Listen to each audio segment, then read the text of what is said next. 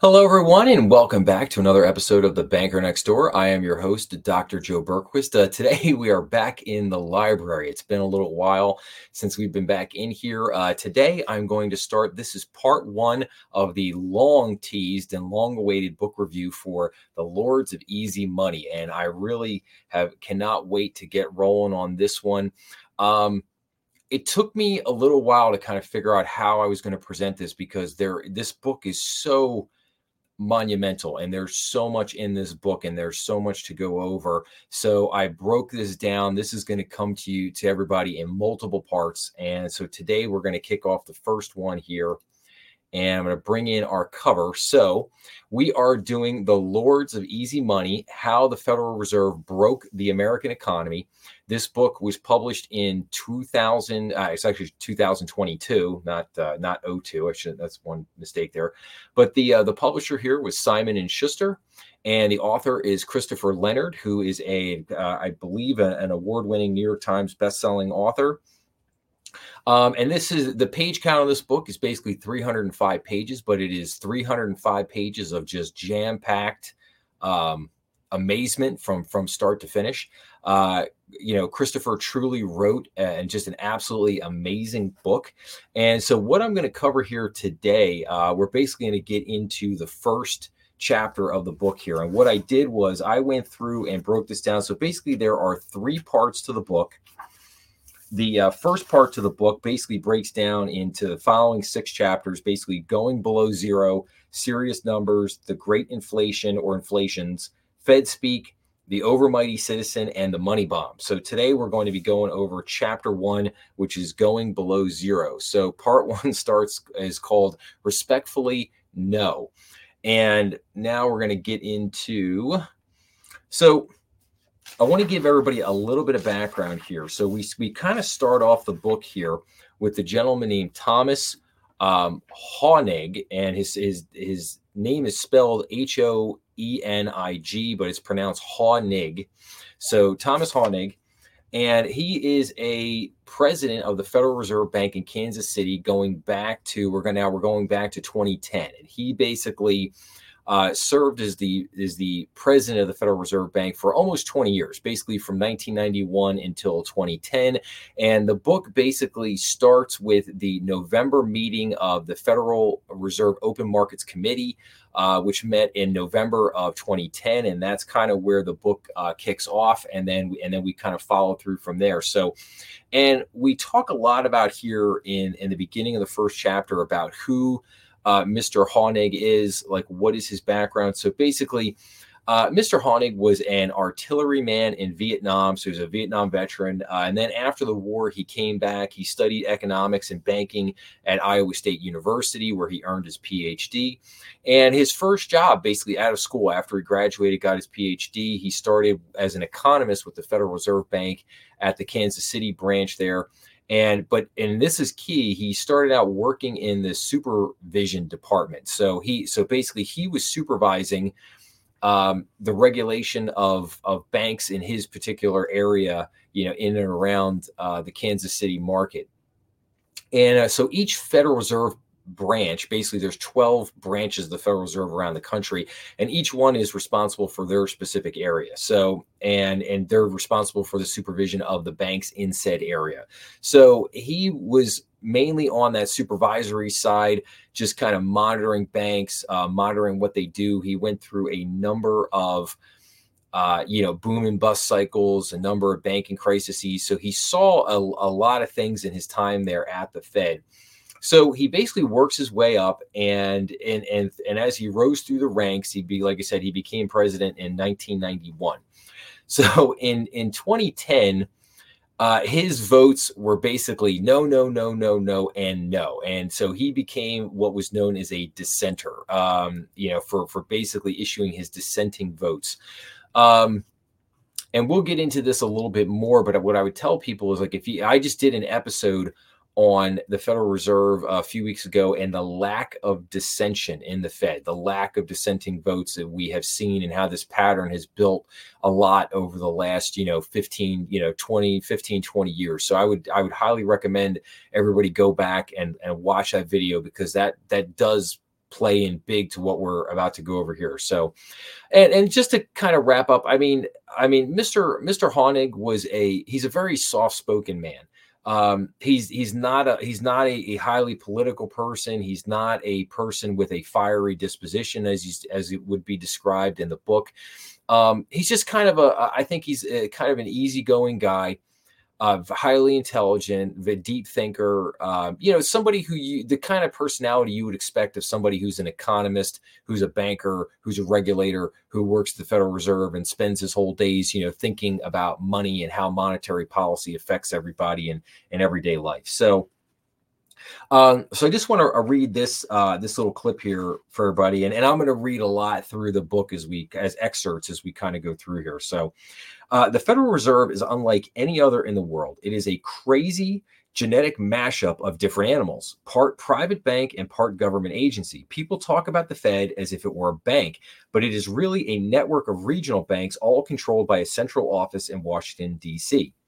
Hoenig had all the fiery disposition that one might expect from a regional a regional Fed president, which is to say, none at all. And that, that was kind of gets to, back to the point of what I was saying there. So, um, Okay, so let's move along here. Uh, okay, so now I want to read an excerpt from everybody, and this is kind of our, our opening salvo, if you will. And this is and and and and again, this is kind of crazy here. I think what I find fascinating about this book is that everything that builds, it gets the the one thing is crazier than the next, crazier than the next. So between 1913, the year that the Fed was founded, and 2008 the Fed gradually increased the money supply from about $5 billion to $847 billion. This increase in the monetary base happened slowly in a gently uprising slope over the course of nine, basically 95 years. Then, between late 2008 and early 2010, the Fed printed $1.2 trillion. It printed a hundred years worth of money, in other words, in a little over a year, more than doubling what economists call the monetary base. There was one very important characteristic of all this new money. The Fed can create currency in just one way. It makes new dollars and deposits them in the vaults of big banks. Only about 24 special banks, the prime banks, prime money banks, and financial institutions have the privilege of getting these pristine dollars, making those banks the seabed of the money supply. The amount of excess money in the banking system swelled from 200 billion in 2008 to 1.2 trillion in 2010, an increase of 52,000 percent. Now, it's hard to it's hard to absorb that information. It's hard to truly understand. They printed a hundred years worth of money in two years. That's what they did to get to try to save us from the financial crisis. Um, so now let's get into so what are the basics of the Federal Reserve System? So the basic system works like this. When the Fed raises interest rates, it slows the economy. When the Fed lowers interest rates, it speeds up the economy. But one of the most important things the Fed did during the global financial crisis was to slash the interest rate to zero, essentially for the first time in history. Rates had briefly flirted with zero in the early 1960s. Economists called the 0% interest rate the zero bound, and it was once seen as some kind of inviolable, boundary. You know, you couldn't go below zero, was believed. Uh, people in Europe would beg to differ on that. The uh, the rate of interest is really just the price of money when interest rates are high, money is expensive because you have to pay more to borrow it. When rates are low, money is cheap. When rates are zero, money is effectively free for the banks who can get it straight from the Fed. The cost of money can't get lower than zero, economists believe. So the zero bound reflects the limits of the Federal Reserve power to control interest rates. The Fed hit zero bound shortly after Lehman Brothers collapsed, but the more important thing is what happened next. After hitting zero, the Fed didn't try to lift rates again. The Fed even started telling everyone very clearly that it wasn't going to lift the rates. This gave the banks confidence to keep lending in a free money environment. The banks knew that life at the zero bound was going to last for a while. Um, so that's a lot to take in there. So, in other words, what the Fed was doing during and after the financial crisis was unprecedented. This had never happened before. The fleet, the rates had flirted with zero for like five seconds back in the 1960s, and, and that was it. Here we're talking about okay, we've made the rates zero starting in 2008, and we're going to keep them at zero for a long time, um, while they're pumping money. So in other words, what they just said is it, when you decrease rates, that lifts the economy. The problem was that the rates being at zero wasn't lifting the economy. And there and there the Fed was going, well, what are we, what are we doing about this? We got to we got to figure something out here. Um, the experimental program had, like all things at the modern Fed, a name that was intentionally opaque and therefore difficult for people to understand, let alone care about. The plan was called quantitative easing. If the program was enacted, it would reshape the American financial system. It would redefine the Federal Reserve's role in economic affairs, and it would make all the things that Hoenig had been voting against look quaint. He was planning to vote against quantitative easing, and his dissent was going to be a lonely one. So, now I want to get into a little bit about a little history here. So, we're going to enter in a little history here. So, William Jennings Bryan. And basically, this is going back to a presidential election in 1896. So there was a reason the politics of money was so heated back in Bryan's day. The Federal Reserve hadn't yet been created. Managing the money supply was still in the public realm of democratic action. All of that ended when the Fed was founded in 1913. Power to control the money supply then belonged exclusively to the Fed which then consolidated the power under the FOMC, which then debated behind closed doors. A big wall went up around the decision making on money. So, yes, it's very important to know that you know when the Federal Reserve was first founded, and and I'll point to uh, this was particularly key during like the Great Depression. So when the Federal Reserve was founded, like they didn't do any press conferences. It was nothing like today, where you get you know Powell and Yellen and Bernanke and all these people um, coming out and talking to us routinely and trying to give you know forward guidance and trying to explain like what's going on. We didn't have the dot plot, we didn't have the beige book, we didn't get Fed minutes, we did we couldn't go back and look at the record. I mean, there was zip, there was bupkis, there was nothing that came out of the Federal Reserve. Um, basically, they would probably give some comments to to some uh, journalists with the Wall Street Journal, which would get printed in there, but that that was basically all you got. Um, so it was a very different atmosphere in the way that the Fed operated back then. So the FOMC debates were technical and complicated, but their, their core, they were about choosing winners and losers in the economic system. Hoenig was fighting against quantitative easing because he knew that it would create historically huge amounts of money, and this money would be delivered first to the big banks on Wall Street. He believed that this money would widen the gap between the very rich and everybody else. It would benefit a very small group of people who owned assets, and it would punish the very large group of people who lived on paychecks and tried to save money. Just as important, this tidal wave of money would encourage every entity on Wall Street to adopt riskier and riskier behavior in a world of cheap debt and heavy lending, potentially creating exactly the kind of ruinous financial bubble that had caused the global financial crisis in the first place. So, again, Hoenig has his dissenting view and he votes against quantitative easing. So again, like why? Well, there there it is. And as it turned out, Hoenig was almost entirely correct in his concerns and his predictions. Perhaps no single government policy did more to reshape American economic life than the policy that the Fed began to execute on that November day, and no single policy did more to widen the divide between the rich and the poor. Understanding what the Fed did in November 2010 is the key to understanding the very strange economic decade that followed when asset prices soared, the stock market boomed, and the American middle class fell further behind.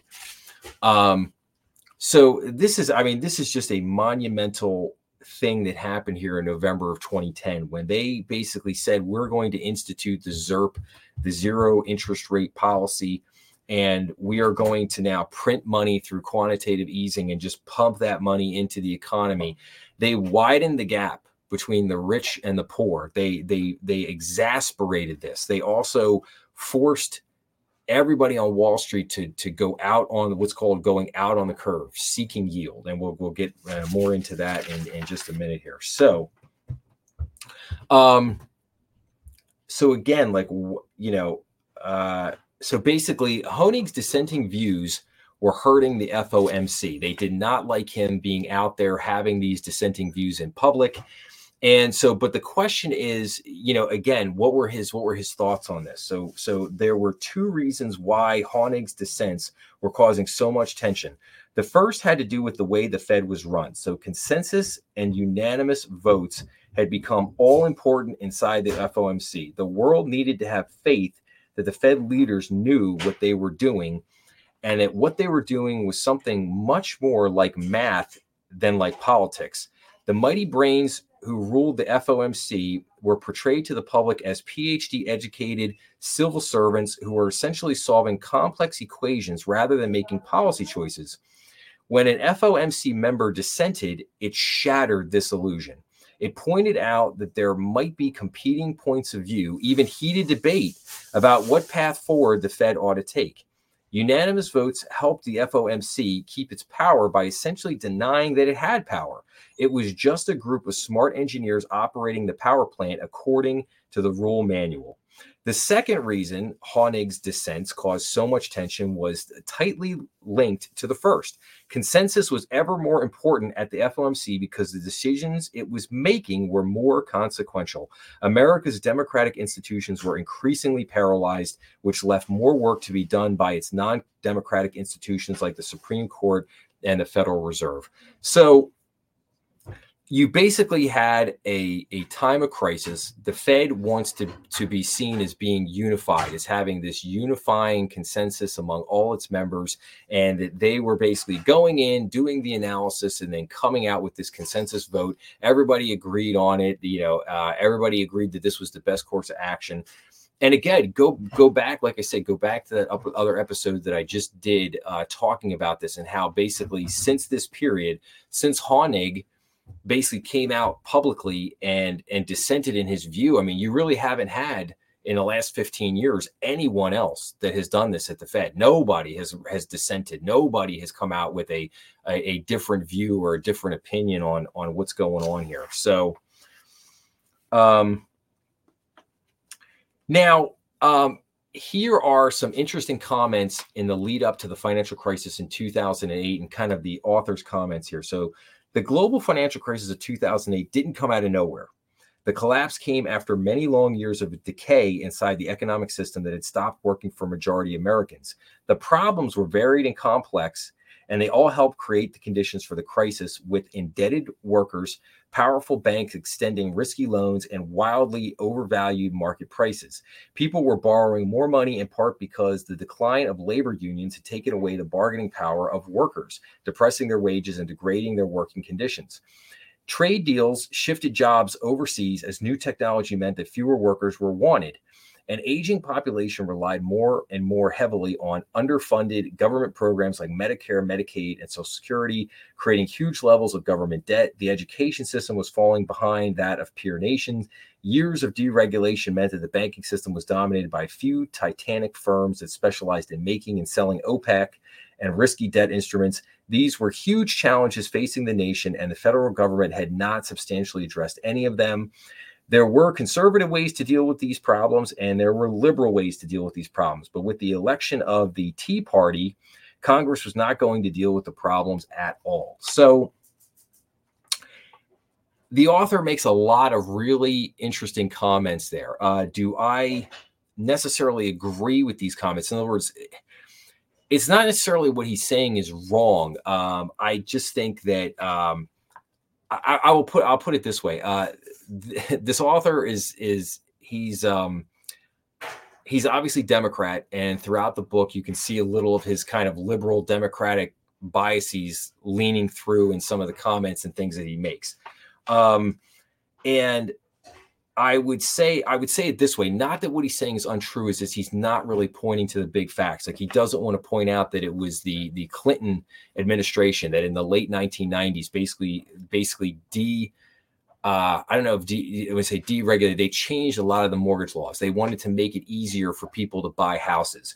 And then in 1999, the Glass-Steagall Act was repealed again under Clinton's watch. Uh, Larry, you know, Larry Summers was very instrumental in that. Um, along with Robert Rubens, and they, they, you know, they wanted to, you know, turn Citibank into this giant conglomerate, and and the repeal of the Glass-Steagall Act removed that barrier between commercial banks and investment banks, and allowed these banks to to truly become uh, financial behemoths. And then, of course, in the early 2000s, we had a lot of deregulation, and then you had the dot com bubble bursting, um, and then you had uh, Greenspan reducing interest rates and then keeping them down too long, and this this created all this kind of perfect stew. And the problem is, is that he doesn't you know he doesn't really point that out here in this he he just kind of you know he's kind of blaming it on labor unions and uh, oh you know you know the, the, oh people just took on too much debt and you know and you know depressed wages and things like that. Yeah i mean again like that that, that stuff is not unnecessarily true but it doesn't really get to the heart of of what really happened there and the setup of why the the financial crisis you know exploded and and why it happened. Um so uh, let's so let's move on now to Hoenig's vote record and some of his comments here. So, um, and so it was it was at this historical moment that Thomas Hoenig decided to embark on his string of dissents, among the longest of any FOMC member in history. Hoenig dissented so frequently that it seemed like he enjoyed it. A columnist at the Wall Street Journal wrote a regular column called The Lone Dissenter, in which he interviewed Hoenig after each no vote.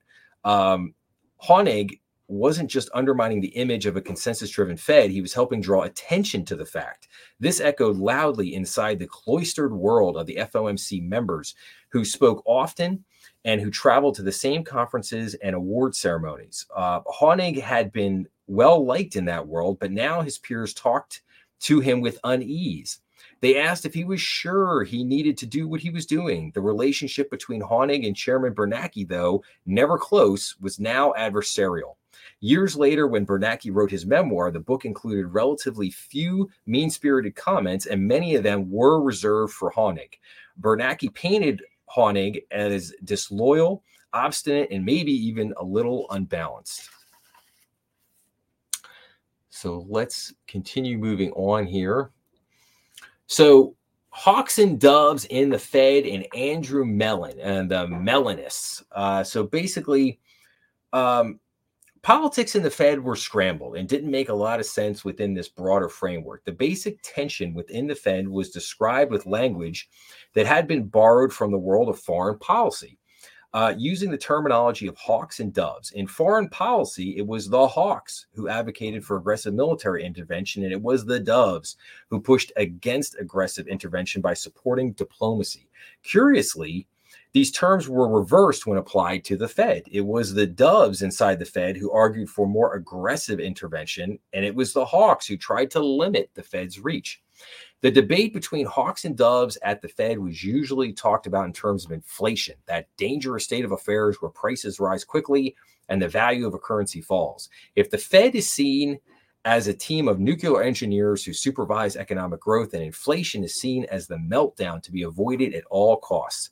The last time inflation hit America was in the 1970s, and it was remembered as a chaotic time when prices for everything from meat to gasoline to houses were rising uncontrollably. Huh. Sounds interesting. Sounds like something we're experiencing today. Central banks cause inflation when they keep interest rates too low for too long. Huh. Huh. Central banks cause inflation when they keep interest rates low too long too low for too long. Hmm. Hawks hated inflation and therefore wanted to keep interest rates higher and limit the Fed's reach. Does doves were less afraid of inflation, therefore more willing to print lots of money. Needless to say, among the public, the doves got better press. Who could take issue with a dove? The theory seemed to be that doves were compassionate and wanted to help the economy and working people, while hawks were were harsh and severe and wanted to stop the Fed from helping people. very, very, inter- very, very interesting there. So now uh, we're going to talk about the Mellonists for a second. So Hoenig's actions during 2010 had turned him into the FOMC's ultra hawk. In economic terms, he was seen as a type of prehistoric brute, something economists called a Mellonist, a term that refers to Andrew Mellon, who was Secretary of the Treasury when the Depression began. There aren't many actual villains in the world of economics, but Mellon is one of them. Mellon is famous for one thing being heartless and delusional. His reputation came from a single piece of advice that he gave President Herbert Hoover as the markets collapsed in 1929. Mellon told Hoover to let the fire burn, let the people go broke. He believed the crash was a type of moral cleansing that was necessary to clear the way for a better economy in the future. Liquidate labor, liquidate stocks, liquidate the farmers, liquidate real estate. Mellon is reported to have told Hoover the reason this advice was delusional as well as heartless was that Mellon's economic theory was mistaken. It wasn't cleansing to liquidate the farmers and the stocks. The liquidation created a downward cycle of unemployment, weak spending, and slow growth that only grew harder to reverse the longer it lasted. By urging Hoover to liquidate so much value, Mellon liquidated years of future economic growth. So now Hoenig, as this extreme hawk, the Mellonist, he was out of step with the times. This was, in fact, the reputation that solidified around Thomas Hoenig over time. Years after his string of dissents, a liberal financial reporter in New York, when asked about Hoenig, immediately responded, Yeah, he's a crank. Around the same time, at a cocktail party in Washington, D.C., an economist with the American Enterprise Institute, the conservative think tank, immediately said about Hoenig, he was wrong. Hoenig's concerns were universally remembered as, as being concerns over inflation, concerns that proved to be unwarranted because inflation never arrived. Over the years, the story about Hoenig became that of a misplaced Old Testament figure who had somehow wandered into the modern economic landscape, clinging to outdated scripture and frantically warning about inflation, more inflation, and even hyperinflation. So,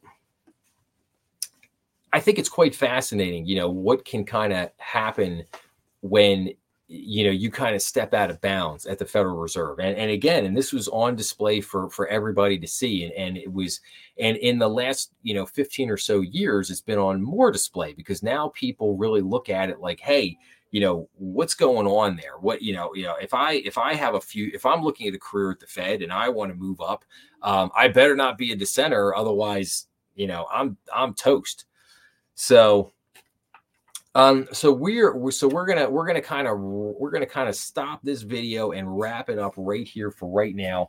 Um, i'm gonna come back to you in short order with part two so we can kind of wrap up the first chapter here of this and uh and definitely continue on with our adventure here. But um but yeah i mean understanding this book is this is the key to kind of understanding everything that's going on right now. If you truly understand what the Fed did and how that affected the economy, how that really remade the American economy and turned everything that we knew on its head, literally. Um, you will understand what's going on today. And that's why this book is so, so powerful. So I hope everyone's enjoying this so far. And like I said, I'll be back real short here in short order for part two. And I will be back real quick. All right. See everybody again soon.